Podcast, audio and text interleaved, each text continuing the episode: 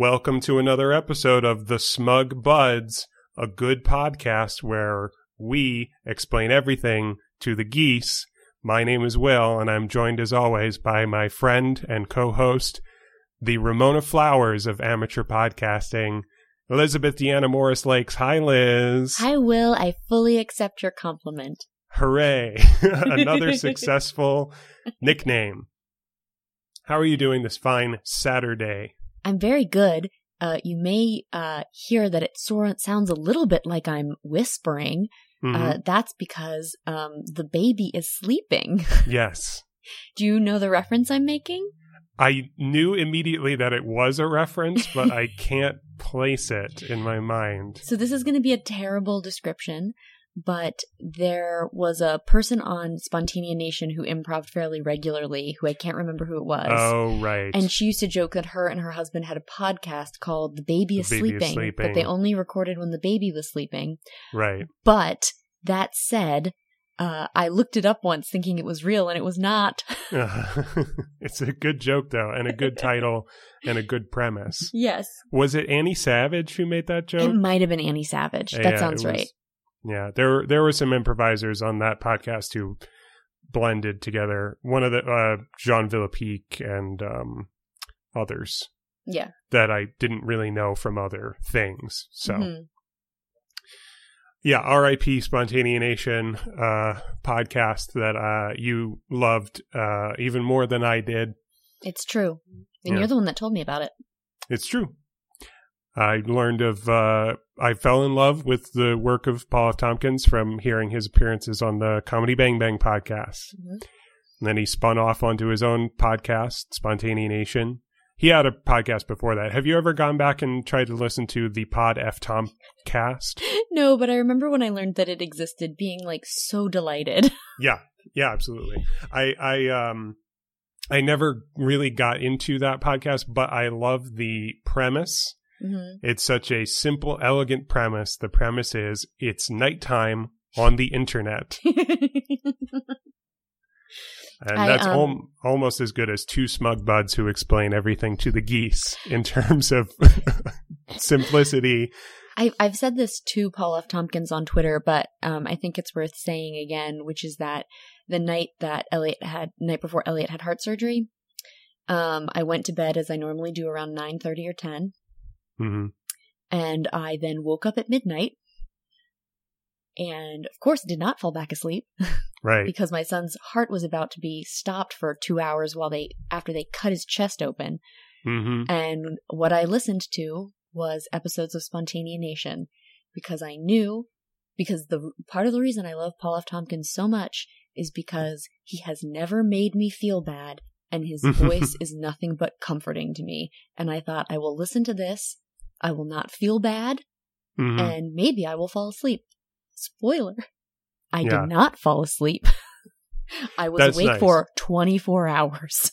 hmm Yeah, that's really nice. I I uh I I I've, I find it hard to think of someone who I can characterize that way. Like I love listening to Paul F. Tompkins on podcasts. I love to you know see him if I ever see him on TV shows or whatnot, or just hear his voice as uh say for instance Mr. Peanut Butter or any of a bunch of other side characters on uh, BoJack Horseman.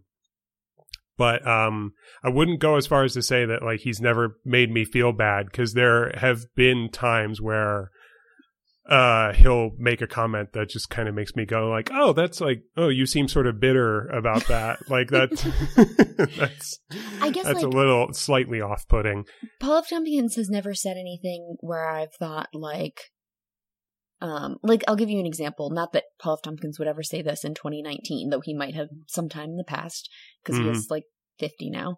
Um, yes I was exactly watching- 50 I was watching an episode of The L Word, and um, that was in 2004, and a car- character um said an R word to mean that something Uh-huh. was stupid, and I just, Yeah.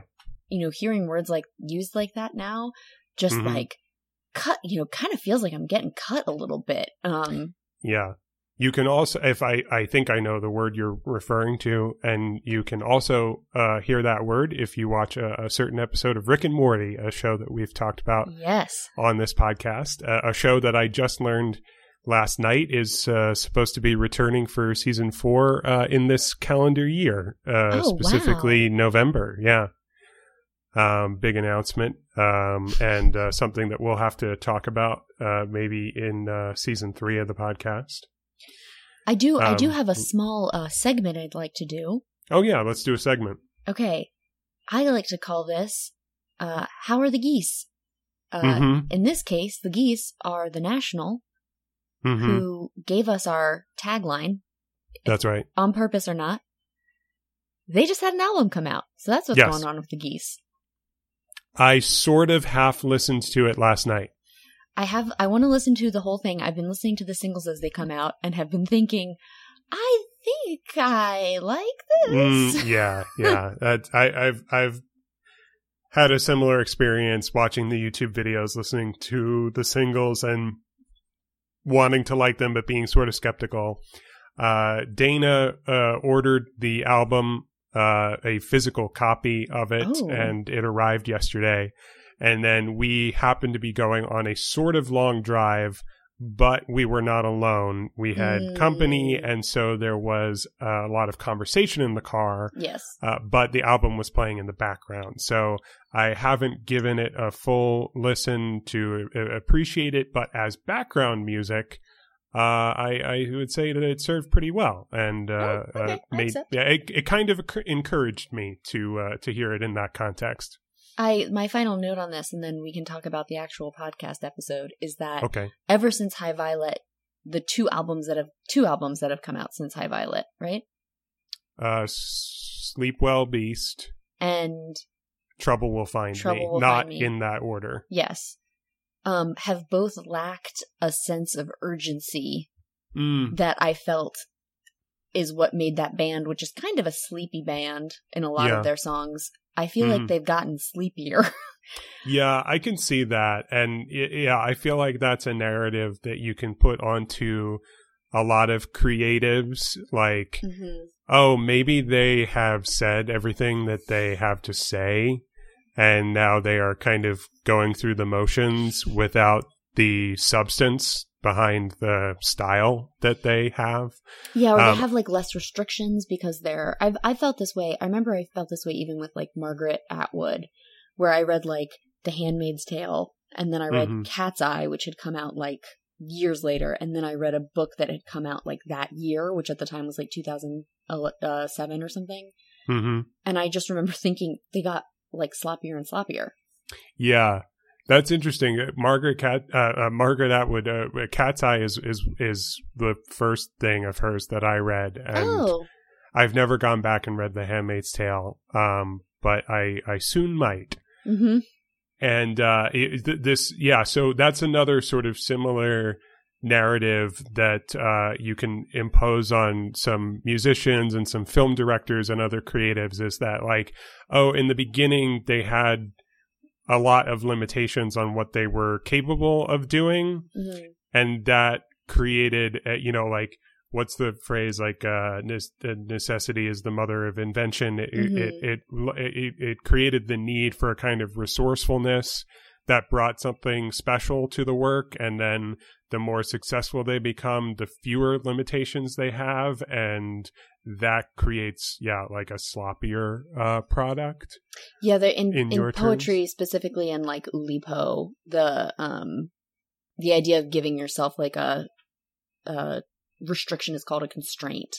uh-huh And yeah, I think that a lot of really interesting so like for example, you know, one constraint that you might think of, though this isn't related to Oulipo specifically, is like, okay, well if you're writing something in meter, hmm now you have the constraint of both syllables and Yeah.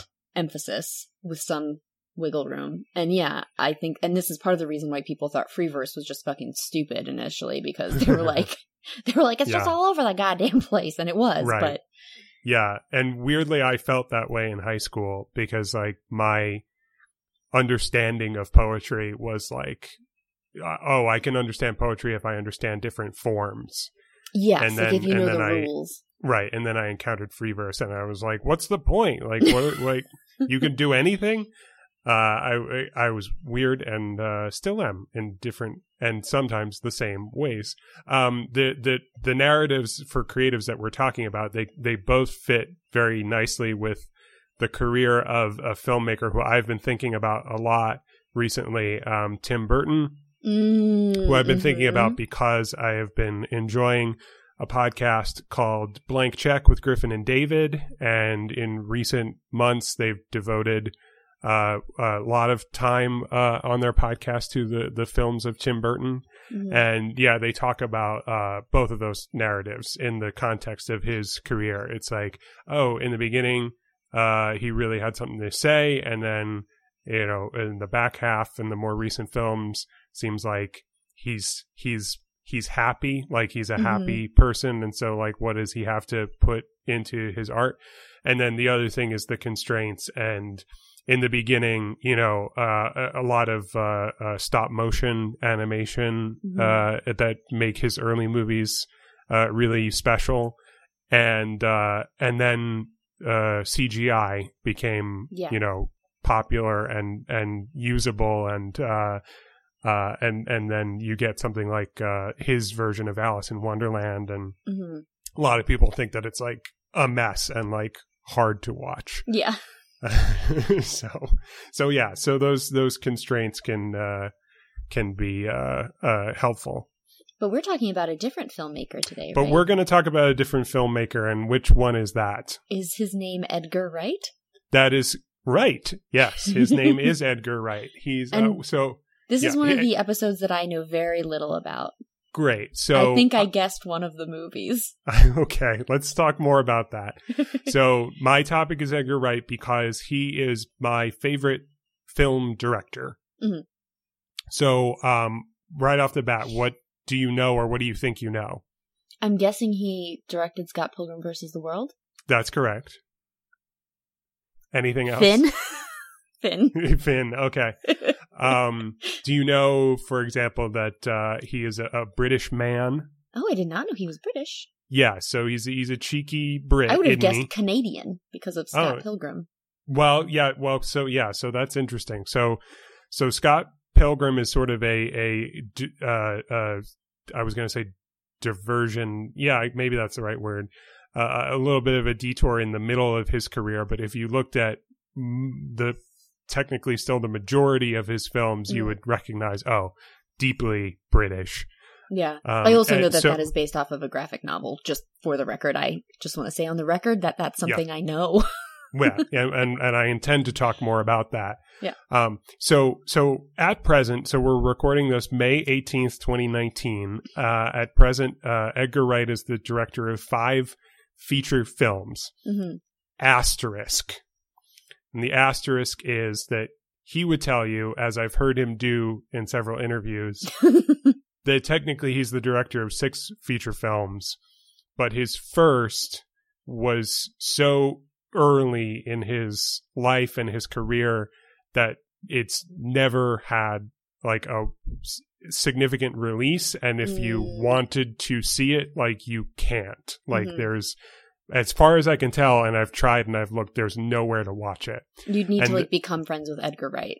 probably or like maybe there's some like library that you can check it out of or something like that but it's it's not widely available and so it might as well not exist that film is a western called a fistful of fingers and uh, it came out according to google in 1995 Mm. um, much earlier than uh, the rest of his films. So, for the purposes of this conversation, Edgar Wright is the director of five feature films. The fifth and most recent uh, came out in 2017. Mhm. Uh, I saw it in the theater uh, two times, and it was my favorite movie of 2017.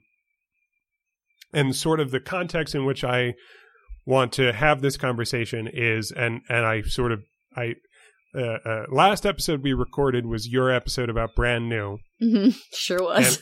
and after I uh, uh, listened, you know, I I let you say your piece, then I slightly briefly uh, uh, sidetracked the conversation to talk about Desert Island Discs, the, the Mhm. five albums that you would take to the desert island, and that's all you can hear for the rest of your life.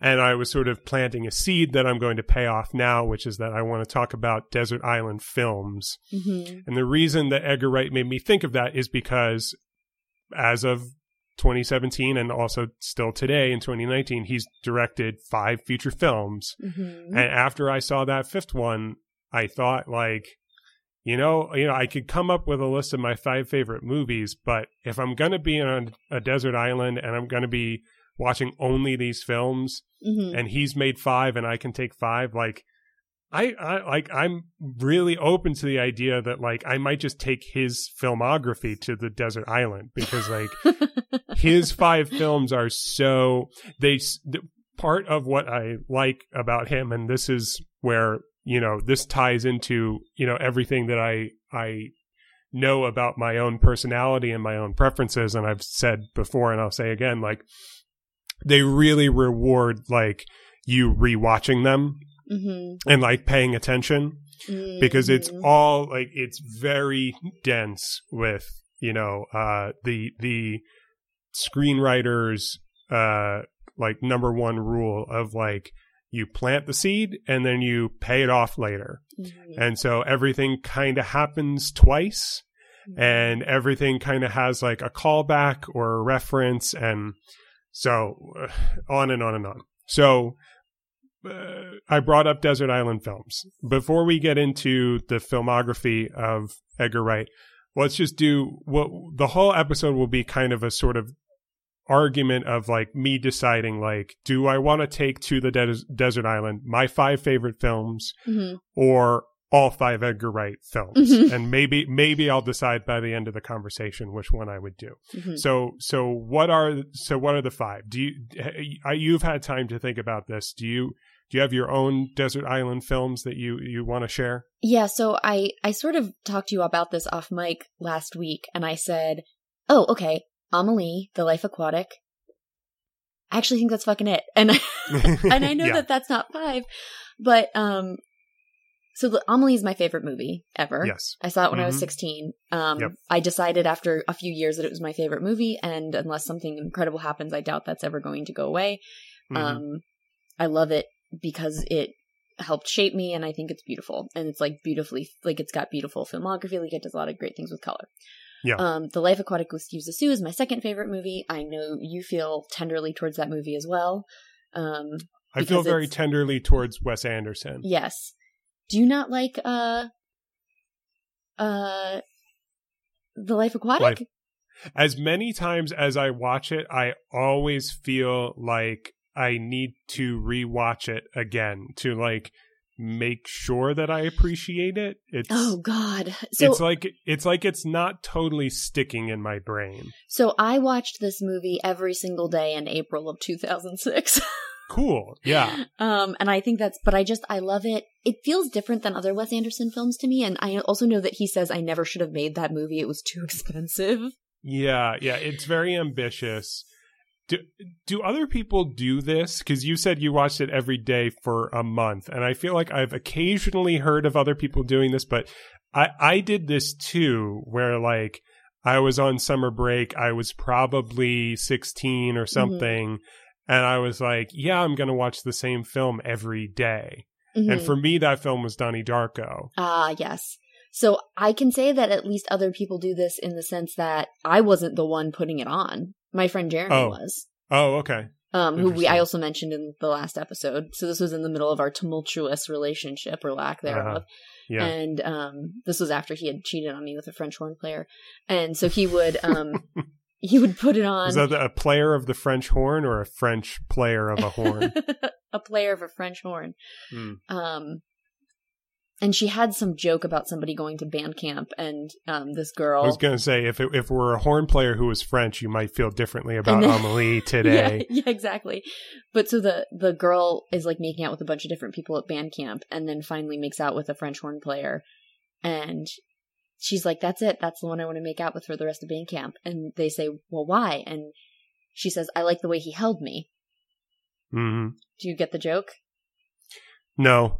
French horn players have French horn players play by sticking their hand into the horn Oh, and okay. using that to manipulate the sound.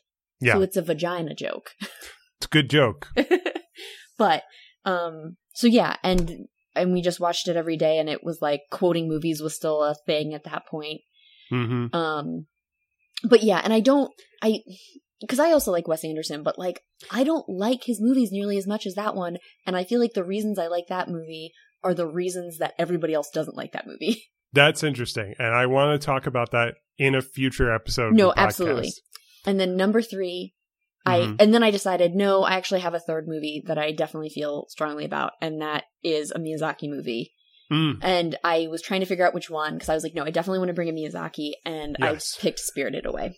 okay, yeah, Kenny would have picked Howl's Moving Castle, and I would have been okay with that if he was picking. But I- I'm glad you steered the conversation in, in that direction. And maybe, okay, so I'm going to go through my thoughts on the Desert Island five films for myself and maybe Oh. some of this conversation. Oh, do you have a fourth? no, wait, my one No. small note is that there are other movies that are just as important to me as those movies, but they're not movies I would bring with me because they're from large series. So like, I'm n- Oh. I can't bring the entire collection of Star Wars. I don't need to bring one.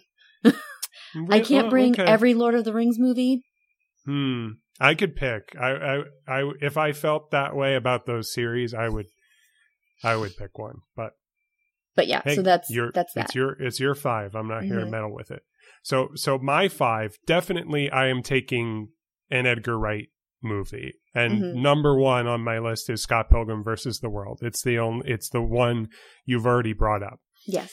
Number two, Eternal Sunshine of the Spotless Mind. Oh, you know what? That would have been on my list in high school. Okay. Well, that makes me feel a little juvenile, but okay. No, well, Uh, uh, number three, The Princess Bride. uh huh. Did not watch that until like last year. Yeah, and so I'm I'm pretty darn certain about those top three, and then Mhm. this is where I get a little bit less certain. Mhm. Number four, I feel like this this is like a category film where I like like you were saying, like you you can't pick between the Star Wars or the uh Lord of the Rings. I feel I have to pick between the Marvel movies that we've talked so much about. And so Ah, number yes. four for me is Spider-Man Homecoming because Oh that's wow. That's my favorite right now of those Uh-huh. films. And then number five is where it gets really tricky because it's like, okay, I can tell you what my fifth is when I think of the movies that I love and have loved for a long time. And I know that rewatching them has like a real value to me.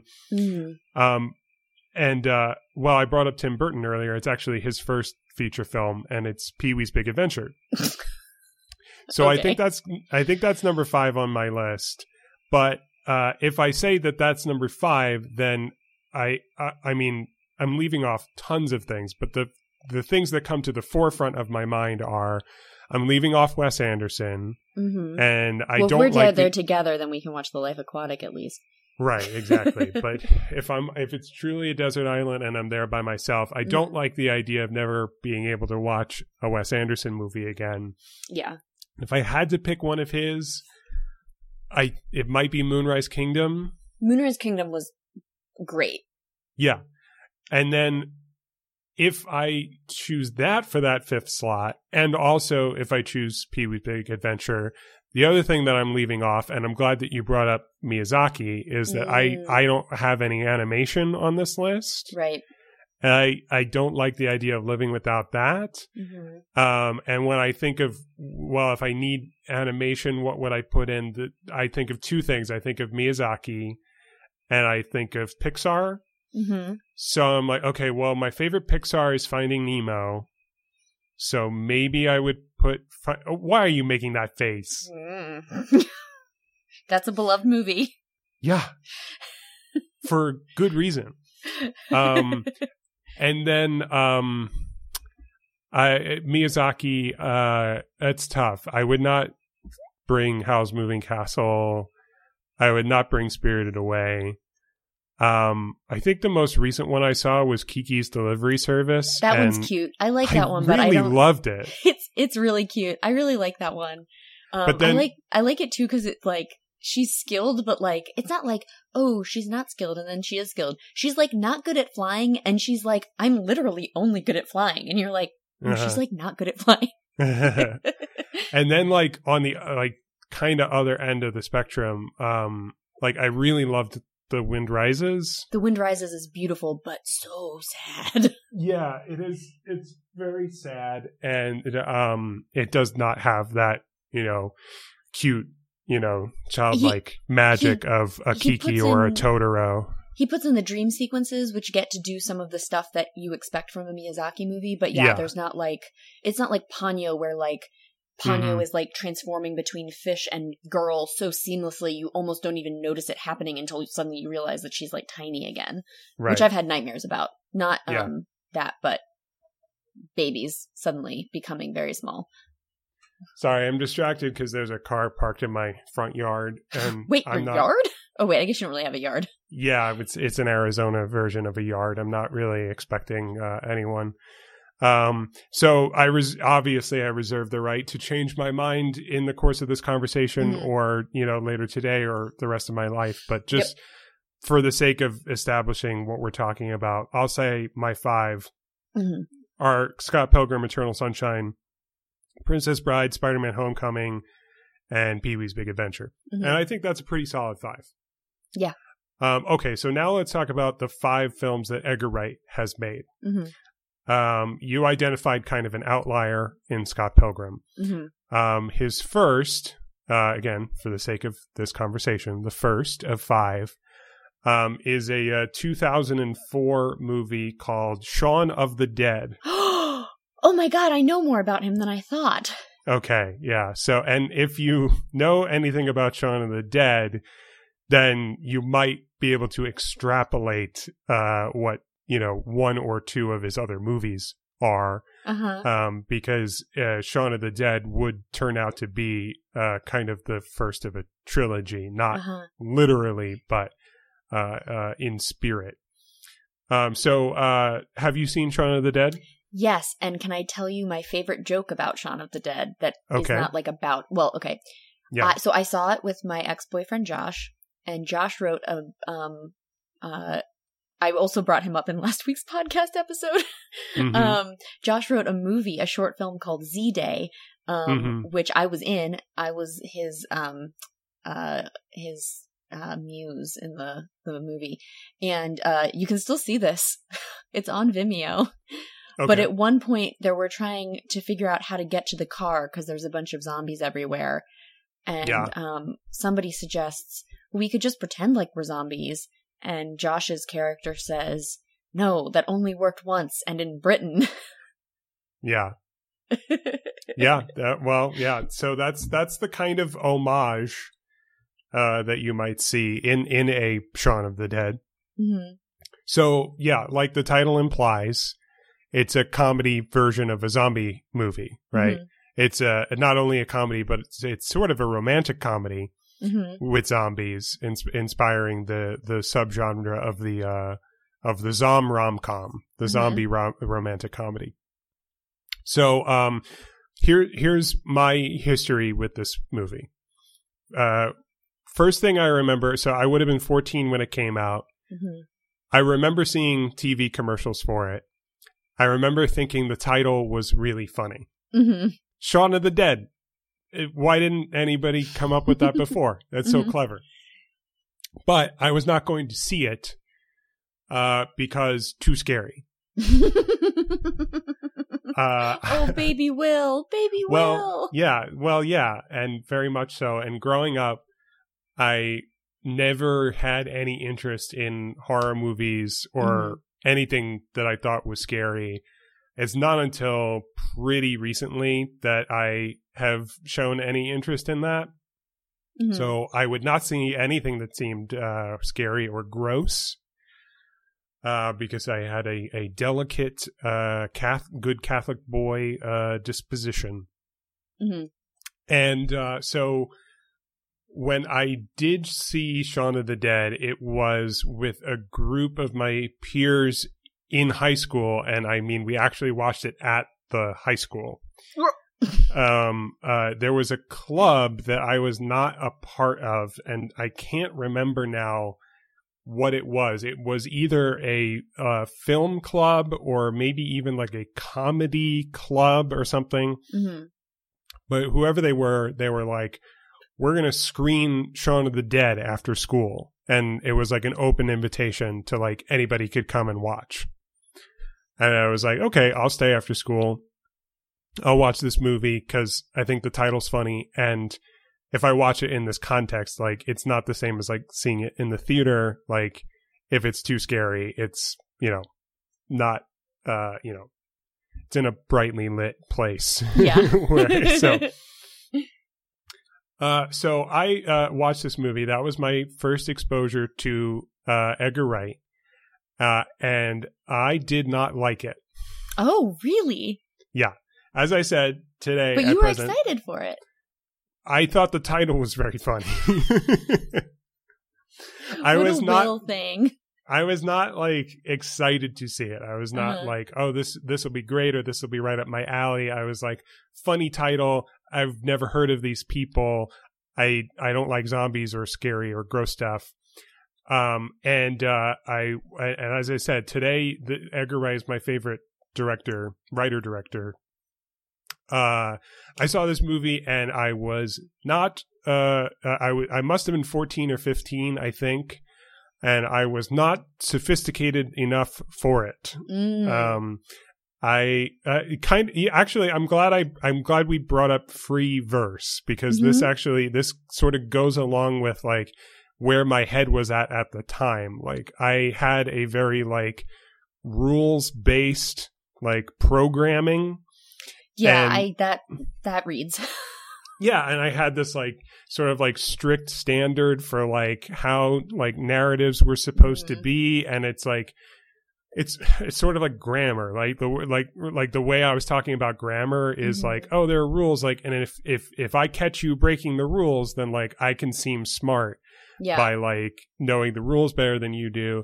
And so like yeah, like my standards were like you know uh it, not just rules focused but like genre centric. It's like and so like when I saw something that was like a a severe mashup of different genres, my take on it was like this movie like can't stay in one lane. It's Yeah. like it doesn't know what it wants to be uh-huh. because it's funny, but when it gets serious, it gets so dark and Mhm. so serious. hmm And uh, so later, I rewatched it with a more sophisticated palate, and I came around to loving it. And now I am living in this middle ground where I appreciate that film. I love Edgar Wright films. And also at the same time, to a lesser degree, I actually like have some of the same problems that I originally had with it. Oh, that's very funny. And that's why by the end of this, don't let me forget, I Uh-huh. I'm going to rank his five movies hmm and that's and and that you know, I'm sort of alluding to the fact that Shaun of the Dead is not very high in my in my rankings. mm Um, and so, okay, so so the story goes as I understand it that uh, so Shaun of the Dead comes out and it's like, um, you know, it's not a blockbuster, but it's like a surprising sort of hit. It like Mhm. does well enough that it's like, you know, uh, uh, you know, the the there's there's uh, some positive attention for for. Uh, so I, Edgar Wright, Critically uh, acclaimed, perhaps. critically acclaimed certainly and so it's like oh what are these people going to do next um, and uh, edgar wright uh, directed it and he co-wrote it with simon pegg who is the star who is the titular shaun of the dead hmm um, and his his main co-star is nick frost who is Yes. like his sort of uh, sidekick is sort of a diminutive word but His his buddy. his, his comedy partner If it's like a zombie buddy show, then uh, so so it's like Edgar Edgar Wright is not a performer, right? So like the writing, the creative writing partners, they Mhm. are Simon Pegg and Edgar Wright, right. and then the like performing partners are uh, Simon Pegg and and Nick Frost. So so I think the story goes that uh, in the aftermath of uh, Shaun of the Dead coming out. and um, them getting some acclaim, Mhm. somebody at like a party uh, came up to Edgar Wright and said, "This is your next movie," and handed him, or at least described to him, if not literally handing it to him, Mhm. uh, a copy of uh, Scott Pilgrim, the the first uh, book in the Scott Pilgrim series. Yeah. So so Scott Pilgrim begins as a series of graphic novels that are very uh, manga inspired, Yes. um, written written and drawn by uh, Brian Lee O'Malley. Mhm. So Edgar Wright gets this recommendation like this is great you'll love this this is up your alley you should adapt this Mhm. and he he reads it and um and uh you know latches on to uh that idea um and he would make it but it would not be his next film Mhm. um his next film is the second in the trilogy that i alluded to earlier uh and that film is from 2007 and it's called hot fuzz Right, which I have not seen. Okay, so you haven't seen Hot Fuzz. Do Yes. you have do you do you have any recollection of it? Do you have a general idea of what this movie is? Uh, is it about police? Yeah. Yeah. That's my So they- recollection. and it's so got put- it's got Simon Pegg and yes. um what's his Frost name? yeah, Nick Frost. Nick so Frost. Nick Frost three- sounds like a, a fake name. It sounds like Jack Frost's cousin, and they make a movie about like you thought you knew Jack Frost, but do you know Nick Frost? And he's like, hey. I think you're talking about a spin-off to Fred Claus, which was a real movie where Vince Vaughn plays Santa Claus's brother. oh Fred. my god, yeah. So, um, Nick Frost and Simon Pegg and Edgar Wright are the through line through this trilogy. hmm which I I'll just name it. Uh, I've been holding back from using the name because it requires an explanation, Uh-huh. but uh, it, it, it's it's referred to as the Cornetto trilogy. I have heard that word, strangely enough. Yeah. So so the through line is Edgar Wright directs these movies. He co-writes them with Simon Pegg, and they star Simon Pegg and Nick Frost. And it, they are all comedies. They are all comedies that are kind of spoofing uh, another genre. hmm and uh, they all have an appearance by an ice cream brand popular in the UK called uh, Cornetto. There we go. Okay. And uh, each one has a different uh, flavor of Cornetto that is a different color. And this is a reference to, and this is where my, you know, pretension of being a film buff is Mhm. totally like tested and I fail and it's deflated. But the, it's it's a reference to something called the Colors trilogy. Mm. Um, and I'm googling that now because I this is uh, I this is where my knowledge fails. I, I oh, you mean because you didn't like make a 19 point outline or pre-record the podcast by yourself first? That's true. I didn't do any of that preparation that you're prone to doing, and also I don't have the extensive knowledge of film history that I wish I had. Uh huh. Um, I just googled it. The Three Colors trilogy is the collective title of three films directed by Krzysztof Kieslowski. Uh huh. Two made in French and one primarily in Polish. Uh huh. And the films are called Blue, White, and Red. Um, oh, okay. so the the three films in the Cornetto trilogy. So up to this point, we've had the one with the red Cornetto, which is Mhm. Shaun of the Dead, where it's zombies, and so there's lots of blood, and there's Mhm. a lot of um, everything is specifically color coded, so that if it's important, it's sort of like white with a red accent, Mhm. like Shaun's uniform that he wears throughout the film. Uh, and then Hot Fuzz is the blue one because Right. they're cops. hmm And so if if uh Shaun of the Dead was like a take on zombie movies, then Hot Fuzz is like a take on action movies with like cops as the heroes, right? So um the uh premise of Hot Fuzz is basically um okay, so so one of the things that's interesting about these movies is that they don't, in my opinion, they don't get stale. And one of the reasons that they don't get stale is that even though you're seeing the same people, um, they're playing like markedly different roles. Mm-hmm. And you would think that, like, because you're used to seeing, like, oh, I, I saw, you know, Seth Rogen and James Franco in a movie Mm-hmm. and they played this one type of role. And now they're reuniting for this next movie, and I'm like, I know that they're going to play like a very similar type of role. Like Mhm. they're going to be very similar characters. In Shaun of the Dead, Shaun and his buddy, played by Nick Frost, are both like burnouts, right? Mhm. They're like total slackers. They're very juvenile. They're they they're in a state of arrested development Mhm. and that ties into the themes of like the dead are coming back to life and like you know can you you know uh can you grow you know can you face you know reality and and grow up or are Real you gonna quick. or you or are you gonna stay the same forever Mhm. um and and in hot fuzz um nick frost plays a similar comedic type where he's kind of the big dumb guy but simon pegg plays a foil to him where Mhm. at the beginning of the film they don't know each other and uh, Simon Pegg is this like very serious overachiever by the book cop Ah. and then he gets sent well, as a punishment basically or as like an early retirement um, he gets sent from london to a very small sleepy town Mhm. where he meets nick frost and all the other cops they're just you know they they you know put their feet up and and they don't live up to simon pegg's character's very high standards casually and- twirl their nightsticks.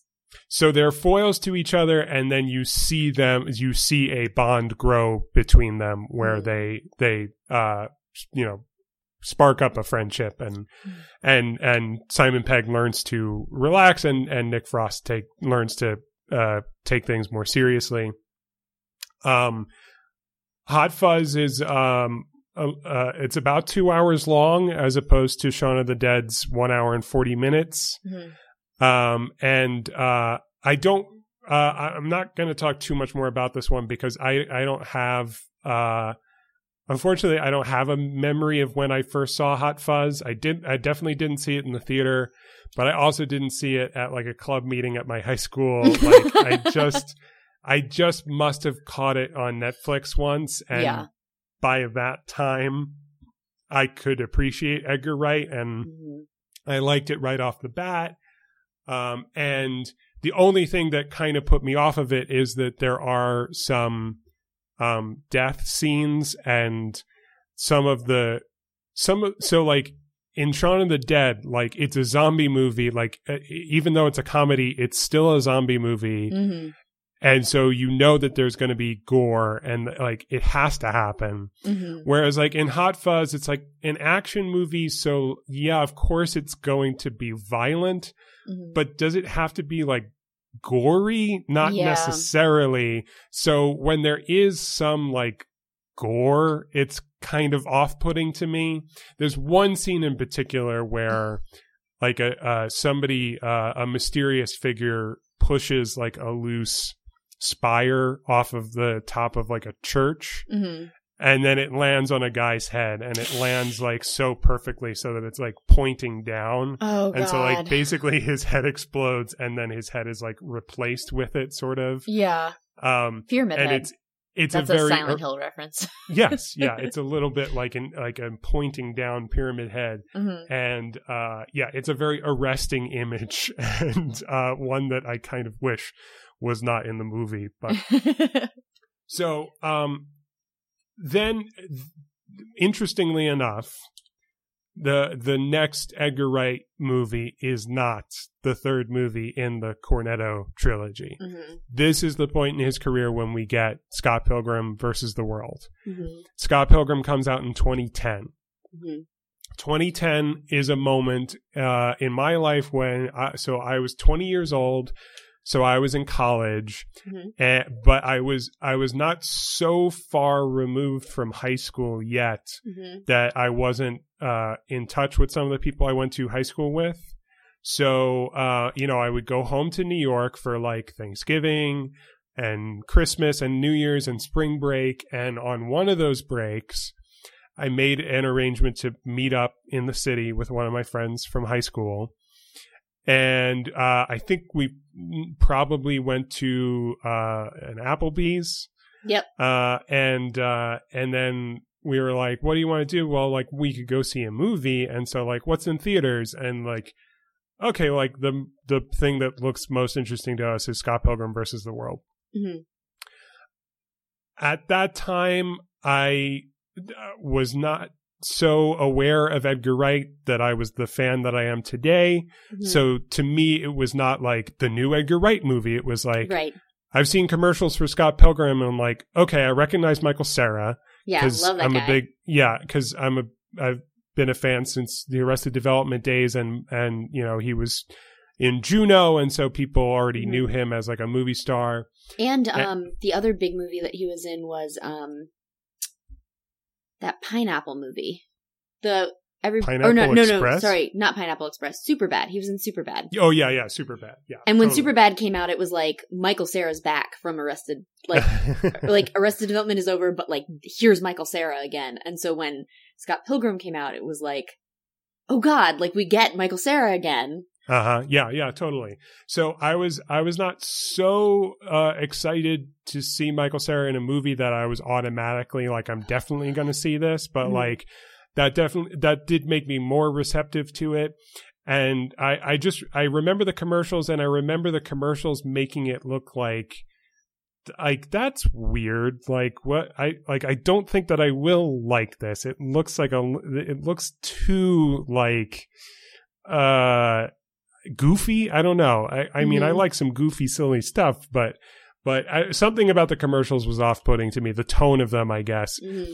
it's hard to get the tone of an edgar wright movie into a commercial A trailer, It's- yeah. yeah and it's and i'm gonna say it's the hard it's even harder with the with the next movie even Mhm. harder than scott pilgrim much harder than because Shaun of the Dead you can sell like it's like a funny zombie movie and like Mhm. the the name Shaun of the Dead like it sort of implies to me like uh, the you know like all the movies that have come out like and weirdly not stopped coming out but at least now we never hear of them you have to like look them up in the wake of scary movie where like oh s- yes, scary movie became like a genre yes. where where like you know and, and they don't uh, and and for a while it was like action movie date movie superhero movie and Mhm. now it's like they don't necessarily have that branding but like they still exist like yeah, like there's like a twilight parody and it's called like breaking wind and hmm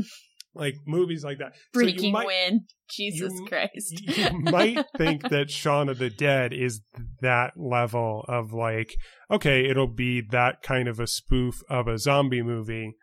Um, and you could sell it that way, but you, you wouldn't be selling what it actually is, which is the thing that I reacted to kind of, well, pretty much negatively in high school, which is like, Mhm. um in addition to being a really funny comedy it like really it wants to tell you a a story about uh this guy and his girlfriend and whether they're gonna split up or get back together and also spoiler alert i should have said this 40 50 minutes ago yeah. spoiler alert spoiler alert for all of these movies Mhm. and and and and obviously i think you should see them and you should see them all and they're all worth seeing so Mhm.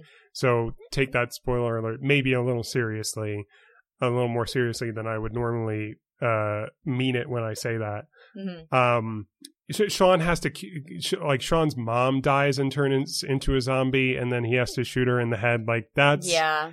that's That's the, rough. that's the moment where it goes like yeah it goes to a territory that you don't you're, that you're not necessarily prepared for hmm okay so uh, scott pilgrim i was Yes. okay so this is this is my favorite right Mhm. so this is my this is my favorite movie by my favorite director hmm therefore it's it's you know an obvious contender for favorite overall movie Movie. and it's Yeah. it's it it's definitely in the top three if it's not number one Um, so you you've seen Scott Pilgrim, correct? Yes, and in fact, I saw Scott Pilgrim almost at the exact time you saw it because I saw it the first week that we got back from winter break. Mm-hmm. So I saw it um, at Susquehanna. I saw it with Kenny, mm-hmm. and I saw it um, at that theater the, in Selinsgrove. I don't even remember like AMC or whatever. And mall. I remember we went to go see it because I feel like I had seen someplace. I mean, I think it was like I was like, Kenny, there's this like Michael Cera movie, and I like Michael Cera a lot, and I feel like it's like somehow related to video games, Mhm. and um, I think we should see it. And he was like, okay, like it's the first week back, we don't have any homework, let's go to the movies. yeah, So we went, and I um remember just being like, okay, describe my face in a second. This is what I looked like the whole movie. yeah. It's shock. I just was like, my eyes were wide. At the Mhm. very early in the movie, he goes to the bathroom and the fairy fountain theme Yes. music is playing from Right. Zelda, and Mhm. I just about lost it. Like, Right. like Zelda's my favorite video game. I was like, I can't. Yeah. I, I was like, does everyone else know what this song is? Right. Yes. Um, Right. and then and then I and it was so weird, and I I just loved it, and then um, yeah, and it made me Yeah. feel incredibly nostalgic. Something you might talk about, but I'll just say very quickly is that watching that movie in 2010 made me feel incredibly nostalgic Mhm. when it was um for a time that was maybe like two years behind me. I rewatched it recently of my own accord, like this year, and was like, "Oh my god, that's that was the life I was living!" Like the Uh-huh. haircuts, the t the band t-shirts, the Yes. like belts. yeah. It was a lot. So the the yeah, uh, God, this is one of those podcast moments where I have a million things that I want to say at once, and it's Mhm. hard to prioritize. But so like r- rapid fire, like yeah, music is really important in all of his films. Um, something like the Fairy Fountain, it's like a reference. It's like an Easter egg, and the movie, like all of his movies, is dense with that stuff. Mm-hmm. Um, it kind of it reminds me of. Um, did you ever see Everything Is a Remix by Kirby Ferguson? no. So it's this. I'll, I'll include it in the show notes. It's it's this series of videos that you can watch online. Um, I would use it when I was teaching and and show my students and and um, be like, look, like what is uh, plagiarism and what isn't, and Uh-huh. and it's it's it's all about like how like you know it's it's counteracting the popular narrative of like creative genius and like originality by like demonstrating to you like oh like creativity is actually like necessarily dependent on copying and Mhm. combining Mhm. and you know reworking existing things and so everything is a remix and um it, and that watching that video opened my eyes to like oh the the filmmaker who has the reputation for doing that the most is Quentin Tarantino right. so like it, you, I think you could you could fairly make the comparison of like what Edgar Wright is trying to do to like what uh, Quentin Tarantino is notorious for doing, which Mhm. is just like knowing so freaking much about films and movies and loving them so much that like every detail, like every shot, every musical Mhm. sting, like it's all a reference to something and it's and and it and it's not just reference for reference's sake but like this is this you know this is supposed to ev- evoke the same emotion as that or like you know these films are like thematically tied together or, or something like that so yeah. um w- seeing Scott Pilgrim in the theater it was a unique movie go I had a similar reaction it was it was pure joy from start yes. to finish Absolutely. it was uh what what one thing that's unique about it is I I don't think there's ever uh, ever been another time when I uh knew I was going to love a movie before the first shot. Because even before the first shot of the movie hmm you get the universal logo Uh-huh. and the universal logo is done over in like an 8-bit or maybe 16-bit style. Yes, it and you absolutely hear the music you hear the universal music you're familiar with but it's like a chip tune video game version of Uh-huh. it. And that ties into my point that like okay i i love video games. I always have I think Scott Pilgrim is the best ever video game movie despite the fact that it's not based on a video game. Yeah, exactly. It's based on comic books, but it is so tied to the aesthetics of video games Yeah. that like it's the best example of like how how do you like translate video games into like a film medium. Okay. So it's based on the comics. I was not familiar with the comics. Mhm. Later, I appreciated this movie so much that I picked up the graphic novels. Have you read any Scott Pilgrim? I haven't. I would like to. I know one detail about this, and maybe I'm stealing your fire by saying this. Please do. Um, so Sal Payne, who we've brought up a few times before in this podcast, um, loved these books before the movie came out, and then loved the movie. Great. And something that he, I remember him saying once in some medium, probably on the internet, was that um, when you were reading the graphic novels at the top, there is um, like notes, Yeah. Yeah, yeah, and yeah. that those notes, Musical notes. musical notes, yes, yeah, yeah, because not Scott not Pilgrim's in a band. yes, and that those notes are actually like are actually the songs that they play, Right. Yeah, which is like. I mean, sort of the most incredible. Like Kenny and I talk about a lot about how we're pretty forgiving to adaptations, and I think Yeah. that that's one of the strongest like That's what- adaptation moves that I've ever seen in my life. That's what I wanted to talk about. I wanted Okay. to talk about Scott Pilgrim as uh, an example of adaptation. So, so okay, just but first thing, I I was trying to get this out earlier, but I haven't Mm-hmm. fully gotten it out. Mhm. The big grain of salt that you have to take when I talk about these things, when I Mm-hmm. w- same with anyone, I guess, when you say like when somebody says like this is the best, this is my favorite, like you can go like okay, but have you seen this? hmm And like in my case, the answer is like usually going to be no. Like Mhm. I, I like to present myself as like a sort of film buff and a movie lover, Mm. but like I I haven't been paying attention for very long, Mhm. and I had that you know adolescence where like I was I didn't like scary stuff. I didn't like boring stuff. Like I mostly just wanted to watch cartoons and stuff that made me laugh Mhm. and so like it, it's and and also it's by virtue of the fact that like like I was born in 1990 and Mhm. so like there's a lot of films that are like important that are that are like that have always been like films that I won't see because like when am I ever going to watch them and they're yeah, like when am I ever going to watch Gone with the Wind? When they're am I like ever for watch grown-ups. Casablanca? Yeah, and and I want to. I, I at today, like when I'm you know 29, and and like I I genuinely want to, and I want to have that knowledge and and background. But a lot of the things I haven't gotten around to seeing, you know, Shaun of the. I'm talking about how like Edgar Wright and Quentin Tarantino they like load with references. It's like mostly like you and I are very lucky to like like oh yeah we recognize the fairy fountain theme from Zelda, mm-hmm. but like it- watching Shaun of the Dead, like there are probably one million references that I don't get. Yeah, I just enjoy Shaun of the Dead, yeah. but like unfortunately, truthfully, like I can say like I haven't seen Dawn of the Dead. I have I Mhm. haven't seen Night of the Living Dead. Like I so so I have seen Dawn of the Dead. s- Also, So- Josh. so what's my opinion worth? Like very little, right? Mhm. But but my passion You're still I- smug, still I smugging. can, yeah, but yeah, that's yeah. It's not it's not called the the the knowledgeable buds or Mhm. or the expert buds as Mhm. as as I've quoted before from the James Bonding podcast. We're lovers. I'm I'm a lover, not an expert. Mhm, So so I'm not an expert, but I love these films. mhm.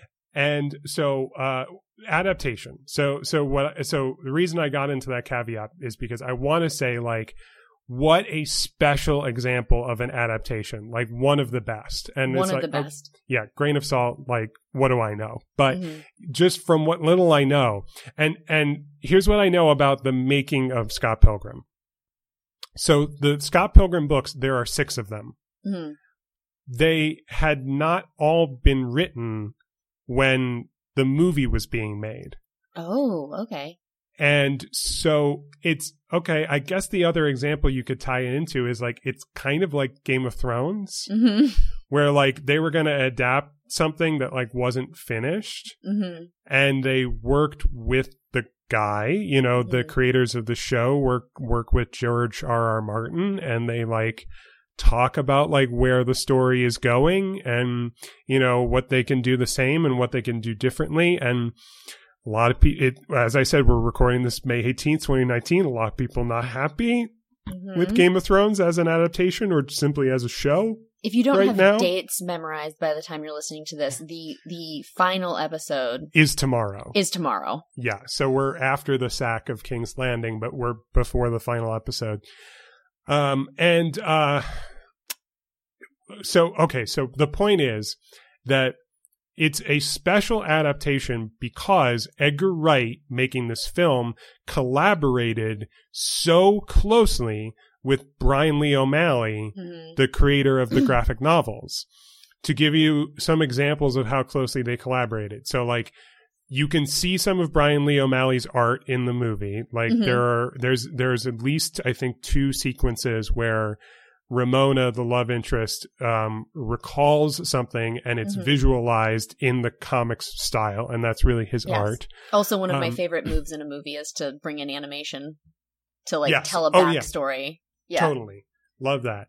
Um they they did it in one of the Harry Potter movies and it kind of stood out as being weird. Um Oh, that was one of my favorite parts of that movie. it's that yeah, that it's- was actually explicitly what I was referencing. Oh, that's great. Yeah, we're both thinking of the Deathly Hallows. Yeah. Yeah, Uh, because it was like, such oh, weird like- animation too. But it was such Right. like a beautiful way to tell that story. Right. Yeah, it's like Anyway. what if this looked cool? Yeah.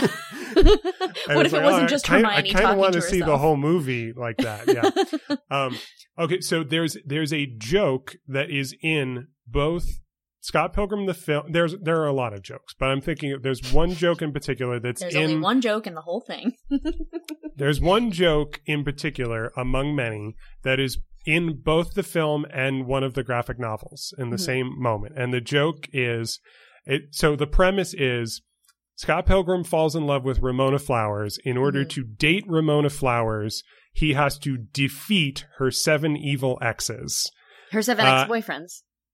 Her seven evil exes. Right, right, right, right. And and the reason is the the reason for that reference that we just made is that the fourth turns out to be a woman. Mae Whitman. Uh, uh, yes, yeah. Uh, uh, who? Her? Her? yeah. Uh, and that's Arrested Development. Um, and uh, so, so when Scott realizes that that's one of her exes, he's he's surprised, Mhm. and uh, Ramona says something like, "I went through a phase." Mhm. And then the ex is insulted, and she's like, "A phase?" And Scott Pilgrim says, "You had a sexy phase." The line "You had a sexy phase" is in both the film and the book. Here's what's interesting: Edgar Wright wrote that joke, and Br- Brian Lee O'Malley uh huh. read that in a draft of the script and thought that was so fun- is funny that he asked Edgar Wright, "Can I put that joke in the book?" so so it, it it's such a special adaptation because it it true it, it is truly a two way street Mhm. between the creator behind the thing being adapted and the creator doing the adaptation. I'll I'll point out one more thing. There's a shot in uh, Scott Pilgrim where uh, it, it it's a blink and you'll miss it sort of visual joke where uh, he is at a thrift store because his girlfriend is shopping there and he's sitting on a couch in the background and Mhm. also on the couch is a sign that says do not sit Yeah. and um the the lettering of that sign was done by Brian Lee O'Malley Oh wow. so that it would like match Uh huh. like the style of like how letters look in the graphic novel Yeah, Like, yeah. so you know uh, so i'm talking about all the things i love right Yeah. i'm talking about attention to detail i'm talking about references callbacks easter eggs like you know Delight and recognizing whimsy. whimsy joy um and and that kind of like oh when i rewatch this i get a hundred things that i didn't get on the previous viewing hmm and that compounds over and over and over again excuse me Can I say one more thing about this Yeah. movie? Can you Yeah, look at your please do. phone really quick? Yeah, yeah. Uh, you sent me a picture of young Neil. So the one more thing about the nostalgia with this movie is like I I didn't go to high school. He went to my sister high school, but I hung out with him at the youth center where I ran shows. I went to somebody named I I knew somebody in high school named Neil who looks Yeah. like young Neil. Young Neil. Yeah. Can you like can you agree that he looks like this person? He absolutely does. Yeah. Okay. In that comparison that you sent me. Yeah. Um, guys, like Scott Pilgrim is so like it's stacked in just every way possible. Like Yeah. the cast is amazing, the jokes are amazing, the references, the Easter eggs, um, the music. So like Mhm. got to talk about the music in Scott Pilgrim, not just the fact that they adapted the songs as written in the graphic novel, but like, do you know the bands that they got to write the music? So like no. part of part of the premise of Scott Pilgrim is like Scott's in a band and there are other bands that you, that they- that they'll encounter. There's a battle of the band scene and then there are like multiple concerts that they go to and like so like each band has a real life band who wrote the music Mhm. and performed it or not not always performed it but sometimes Yeah. performed it so um the, all of scott's band's music was written by beck Right. Okay, I think I did know that.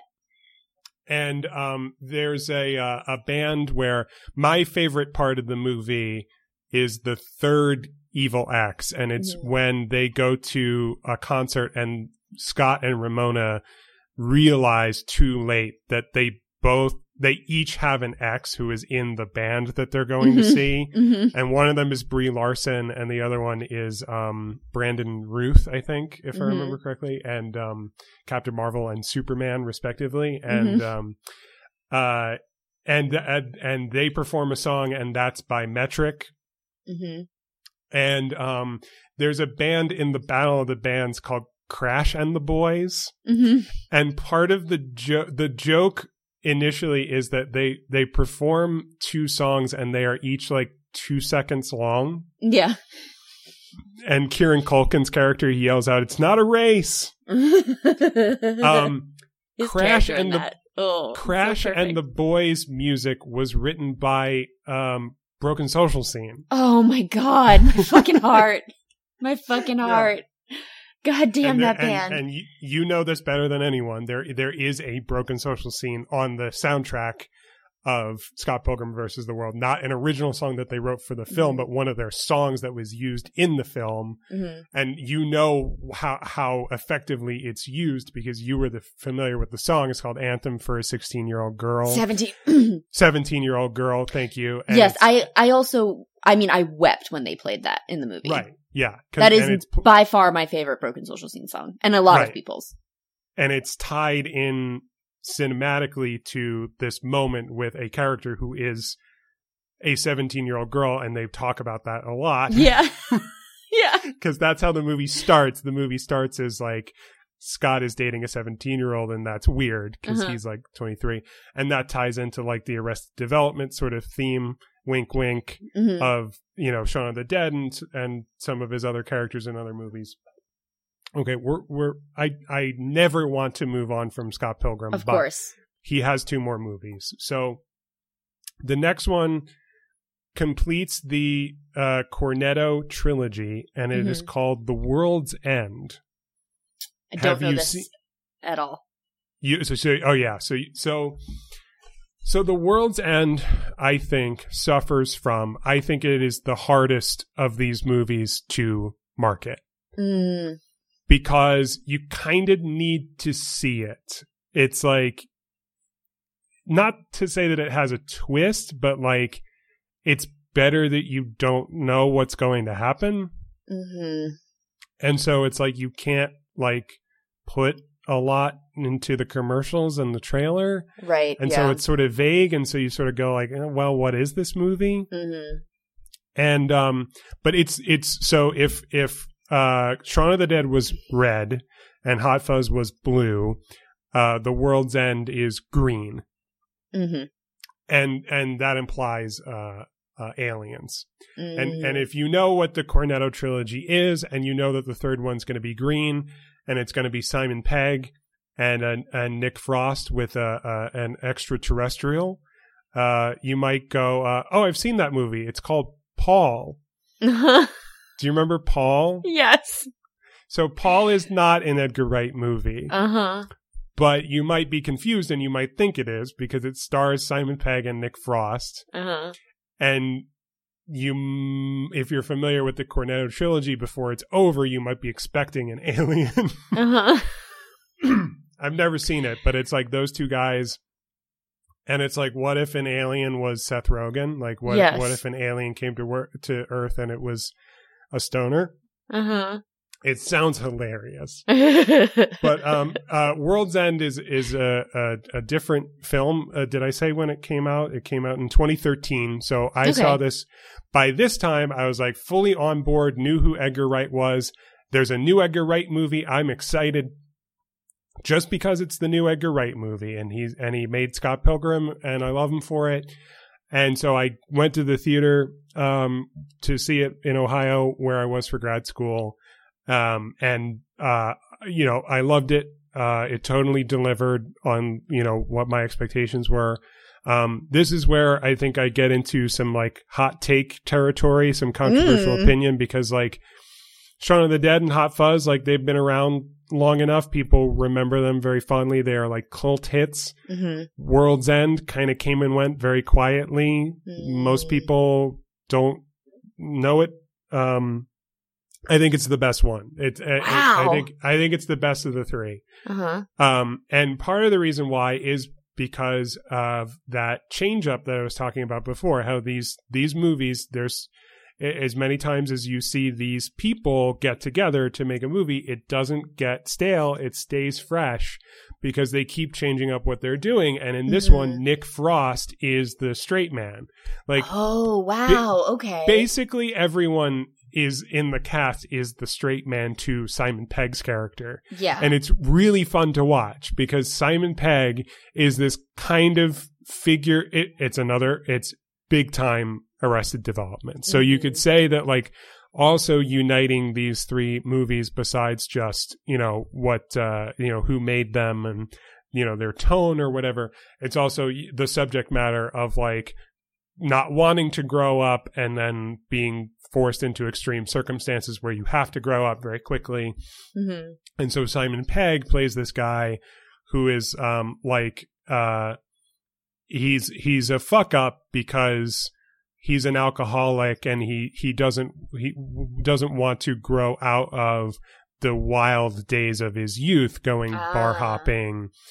And so uh he gets his four friends together um on the pretense that like it's going to be like uh sort of helping him in Mhm. his recovery but really he wants a reunion where they recreate the like epic pub crawl that they used to do in their youth Yeah. and so they go back to this small sleepy town where they all you know grew up but they all moved away from. Hmm and they're like going to recreate the the bar crawl and he's forcing them into it and they don't want to do it. Yeah. and then they and so part of the theme is like they go back and like oh like things have changed since they've been gone. Um and uh but there's a but there's this like conspiracy sort of like things have changed like what's really going on here you know? Oh. and it's like it's it's um you know i've never seen any version of invasion of the body snatchers but i've Mhm. heard of it. I know what it is. I know that that must be like a big influence on the plot of this movie because that's basically what's going on is that Mhm. like everyone's sort of been replaced. Um it's uh yeah. I um recommend watching it as i recommend watching all these films that's that's the end of the cornetto trilogy and that's so far the end of edgar wright's working relationship with simon pegg and nick Mhm. frost. And so this is an interesting moment where it's like okay like they set out to make these three movies. They made them. He also did that great adaptation where he had a, a great collaborator in the guy who created the thing he was adapting. So he's had like really strong collaborators so far with everything. Exactly. And that is what makes this fifth and so far final film so interesting Uh-huh. is that it basically he, you know, okay, so if the Cornetto trilogy is deeply British as he Yes. is, and uh, Scott Pilgrim is set in Toronto and I think filmed in Toronto, Yeah. Uh, with his fifth movie, he like comes to America and like makes an American movie, and he like it's basically like this is going to be pure Edgar Wright. Like Uh-huh. he's he's not going to have a Simon Pegg. He's not going to have a Brian Lee O'Malley. He's not adapting anything, and he's also, I think, I hope I'm getting this right. He's not co-writing with anyone Uh-huh. and he makes a movie that came out, as I said, in 2017, and that movie is called Baby Driver. Oh. Okay, yeah, I have something I can wait, let me just look at this very quickly. Okay, so while I'm looking this up, um, which should take but a moment. Um, and while you're looking that up, I'll just point out I've already pointed this this out before. my point. I, I, I've pointed this out before, but either you know somebody listening to this might not have heard it, or they might not remember. Part of the career of Edgar Wright was he was supposed to direct Ant Man, one of the Marvel movies that we talked about Mm. in the previous Marvel Cinematic Universe episode. And he left or he was fired as the director, but he, you know, co-wrote the script and he still has uh, credit for that. So he's a co-writer on Ant Man, but his career was kind of sidelined for a moment because he was supposed to direct this thing and then never wound up doing it. So Mm. that cost him some time. Okay, so I was wrong actually. My coworker just had a baby shower and I um photoshopped her head on a bunch of baby themed movies. Oh, Um but I was thinking of Million Dollar Baby. I put her head on the woman in Million Dollar Baby. I okay, I know nothing about Baby Driver. great. So, um, Baby Is Driver. Is there a baby in it? Uh, no. Okay. Um, so, so, so Baby Driver was sort of sold to me, not by the trailer or the advertising, but like when you're just reading online about like, so and so is doing this next, and here's Mhm. how, you know, what little we know about it. And it was sold to me as like, Edgar Wright is going to do his comedic take on like a, uh, movie like The Transporter or like Fast and the Furious or something like that. Mm. Like a funny, uh, uh, action movie centered on uh, car driving and racing. Mhm. Um, and I was very much picturing like a uh, like Vin Diesel w- with a baby, like having to Mhm. protect a baby or something like that. Mhm. It's Vin not that. Diesel with a baby. It it turns it turns out there's no baby. There's the the the lead character is a driver and his nickname is Baby. Ah, oh baby. And the title is a reference to there's a uh, Simon and Garfunkel song called Baby Driver, and he Mhm. does unsurprisingly he uses that song. It it's at the end of the movie. It plays over the end credits. Um, so uh, Ansel Elgort uh, plays the titular baby, Ansel. Um, and he's a, he's a young guy who um, basically he was uh, orphaned when he was a kid, and then he sort of grew up on the streets, and uh, he liked to like jack cars and drive them recklessly. like how you say that. Like he liked to. uh This is know, all play Video games. He liked to jack cars.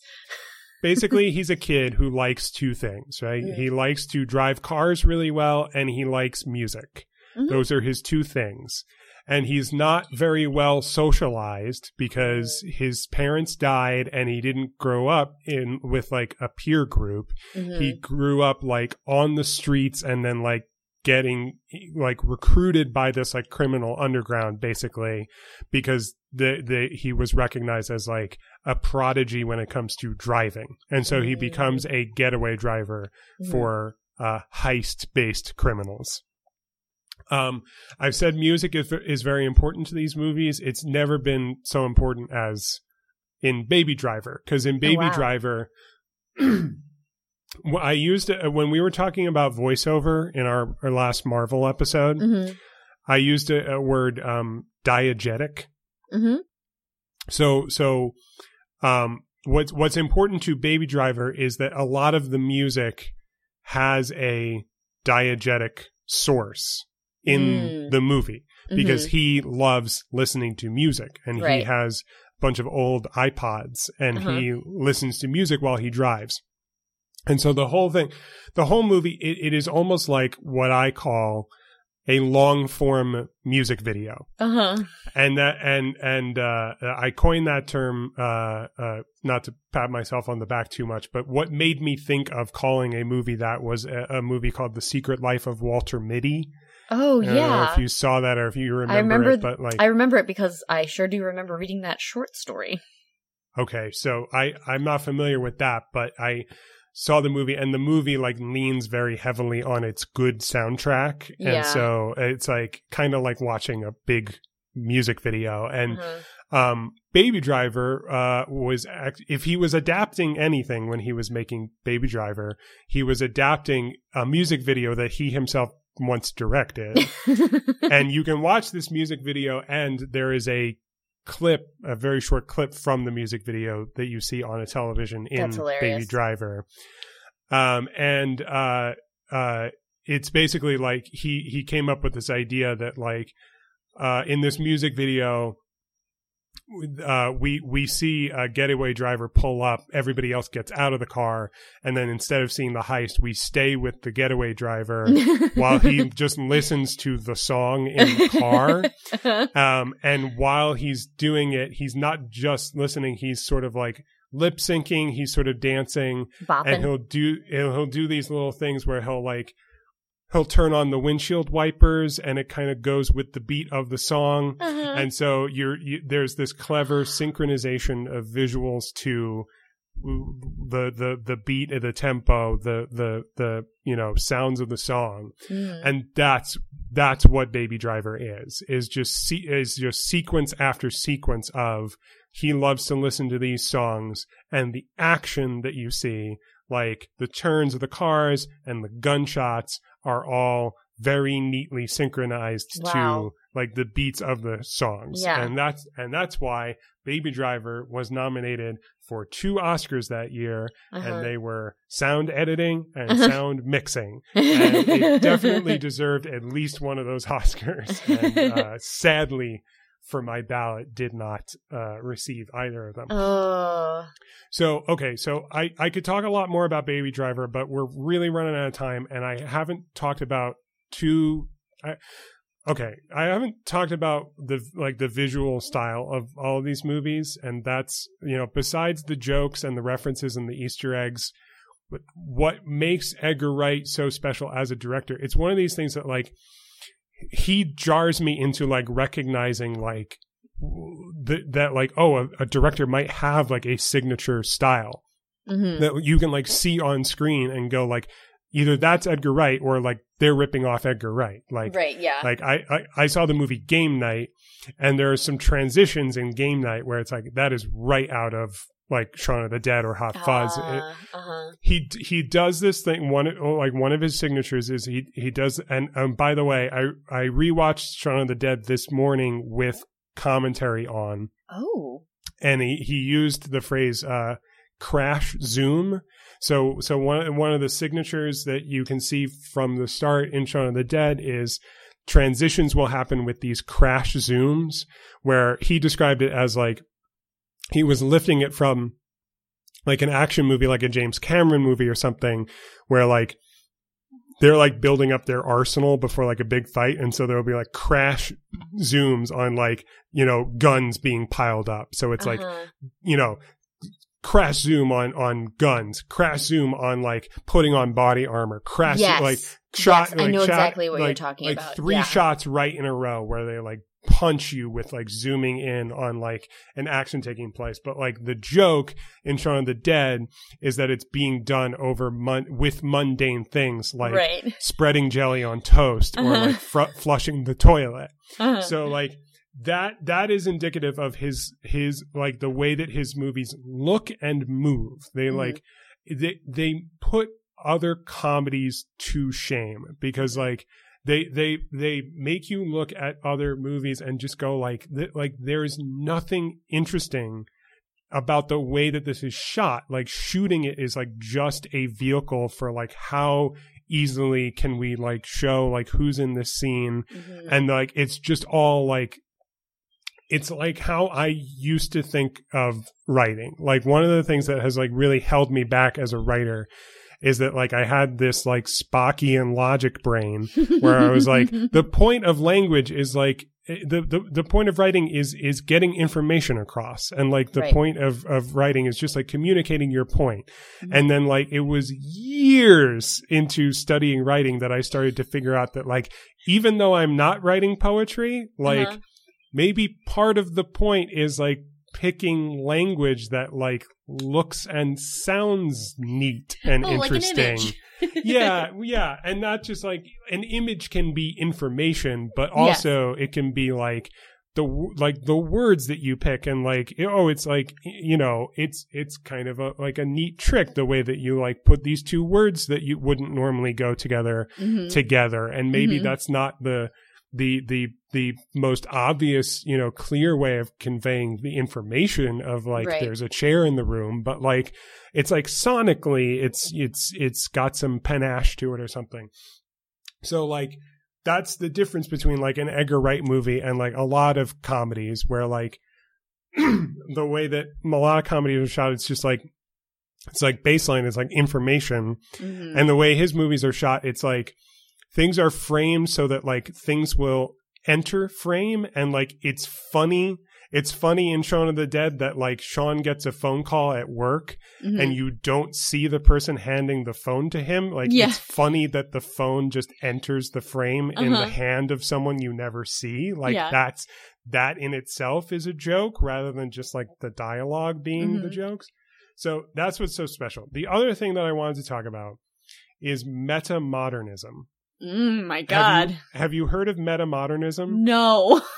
this is such a huge thing to break off when we're almost at 90 minutes in but just the cliff notes version i forget how i this was pretty recent but i forget how i first heard the term metamodernism Uh-huh. but like okay so i'm gonna i'm gonna summarize this and and and i'm gonna i'm gonna summarize modernism and postmodernism to set the table for metamodernism and this Uh-huh. might this might be a good reflection of maybe how i failed in my education or how my education failed me or, or- Yeah. but like basically in, and correct me you know add to this if you if you have something to add or correct me if you think i'm wrong but basically like modernism it's the 20th century now Yes. and uh, uh, industrialization is rampant and and cities are growing rapidly and um, uh, we we we we think that we can't rely on the the classical structures of old Mhm. and and so Ezra Pound says make it new and that's Yes. like the mantra of modernism postmodernism it's the later 20th century and um, modernism was too sincere yes. and so po- postmodernism is all about irony and uh, deconstruction Yes, and and also like my big takeaway from postmodernism is like it doesn't really matter what the artist intended. Sure. Yeah, that's part of it as well. Um, now, okay, we're at a moment where there are some people who think that they recognize that, like, we are, we have started to be post postmodernism. Mm-hmm. And, and, and some people call it that post postmodernism, but a, another term for that is meta modernism. Mm-hmm. And and here's here's how the Wikipedia starts. Metamodernism is a proposed set of developments in philosophy, aesthetics, and culture which are emerging from and reacting to postmodernism. One definition characterizes metamodernism as mediations between aspects of both modernism and postmodernism. Um, and then scrolling down to a part of this uh, Wikipedia entry called the Metamodernist Manifesto Mm-hmm. class you know i have not read it but i've read the wikipedia on it. Uh, so i'm putting it in the podcast. Here we go. in 2011 luke turner published the metamodernist manifesto as quote an exercise in simultaneously defining and embodying the meta modernist meta modern spirit unquote. And then um, how does he uh, define it? Um, scrolling down slightly Turner proposed metamodernism as, quote, the mercurial condition between and beyond irony and sincerity, naivete and knowingness, relativism and truth, optimism and doubt, in pursuit of a plur- plurality of disparate and elusive horizons, unquote, and concluded with a call to, quote, go forth and oscillate, unquote. Oh so, my God. I that's I feel like that's I get it. Right. So it's like it's like, like, that's how I that's the internet. That's a meme. Exactly. That's why that's why meta modernism, that's why I felt like I had to pull it into this conversation is that like I think it's a really useful term and a really useful concept for like a lot of the media that we consume now. Uh-huh. Is like it's it's it's all about plurality instead of uh the uh, instead of binaries right yes. and and about like you can you can contradict yourself and like and and uh, go forth and oscillate is the is like the make it new of this movement and and so i think it's this applies to what i was talking about the tone of like the shifting tone and the genre mashup uh-huh. of edgar wright movies where it's like it's a comedy and it's really funny and it wants to make you laugh but at the same time it's going to go to serious dark places and it wants you to go to those places and that's not a contradiction of yes. like that it's a comedy like it's both and like life is both i think that this applies to a lot of the stuff i like the primary thing i think of when i think of metamodernism is rick and morty i think yes. what dan harmon does is like deeply entrenched in this like metamodernist like you know there's there there's something beyond the idea that of moral relativism where like no there's no objectivity and no there's no absolute truth but also modern moral relativism is not the answer yeah either. yeah um and if you want an example of someone who is doing intentionally meta modernist work so like we can read you know uh these uh, uh, uh media in in you know through a meta modernist lens like i can i can apply that to edgar wright and rick and morty etc but for an example of like oh you can actually say that like the artist's intention is that like they want to embody meta modernism with their yeah. work look no further than shia labeouf oh this is how the Wikipedia continues. In 2014, the manifesto became the impetus for LaBeouf, Rönkkö, and Turner's collaborative art practice after Shia LaBeouf reached out to Turner after encountering the text, with the trio embarking on a series of meta modern performance projects exploring connection, empathy, and community across digital and physical platforms. That makes so, me love Shia LaBeouf more than I ever, actually. I already had a tenderness for him, and if you've ever wondered in recent years about Shia LaBeouf and why is he wearing a bag on his head that says "I'm not famous anymore," and why is he filming himself in a mo- alone in a movie theater watching all Shia LaBeouf movies chronologically, uh, one you know back to back to back.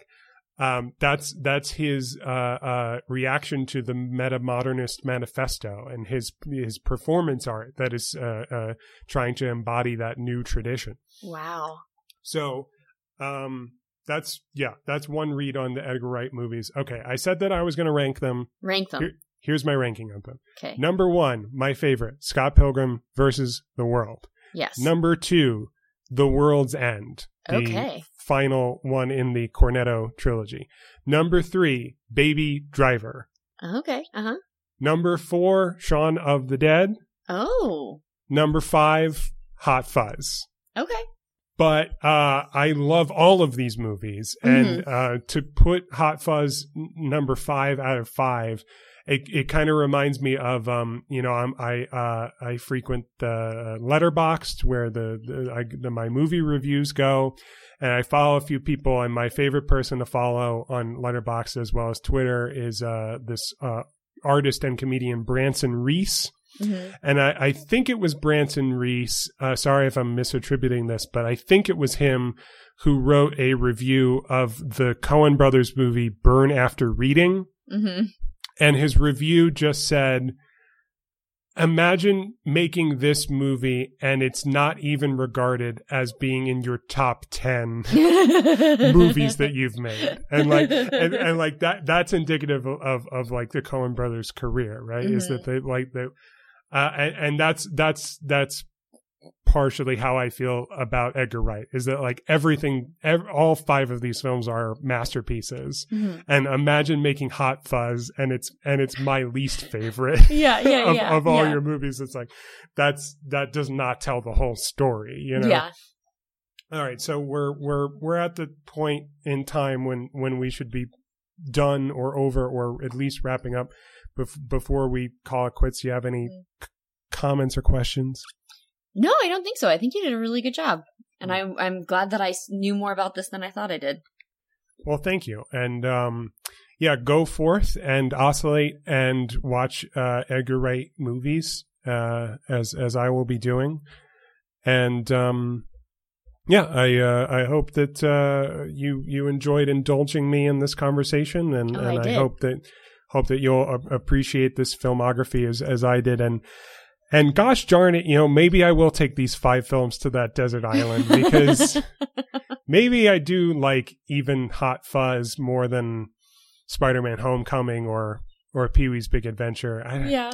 I don't know what's what's what's important. What's more important, variety when you're when you're taking those films, or or the just pound for pound, like the the number of of jokes and the and the amount of joy at, that you'll get, like Yeah. the sort of ratio of like of like you know things that you can appreciate to like minutes of a film like Right. that's that's something that edgar wright movies have like more than almost anything else um tough decision but uh but uh one but one that i have you won't be having yeah, to plan to go to a desert island Right. anytime soon. one, one that i have the rest of my life to uh to figure out and that's that's the thing about rankings as much as i love to do them they're they're never final Yep.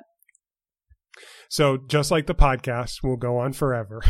this is this is not the end. Uh, and uh, we'll uh, we'll talk again soon. We'll talk again. We'll see you next week, Goslings. Love you. Bye. Love you too. Bye. Will is on Twitter and Letterboxd at Youngest of One, and his website is williamhoffacker.com. You can find Liz at exclamate on Instagram, at exclamate underscore on Twitter, or on her website, elizabethdeannamorrislakes.com. Our website is smugbuds.com, and the podcast is at smugbuds on Twitter and Instagram.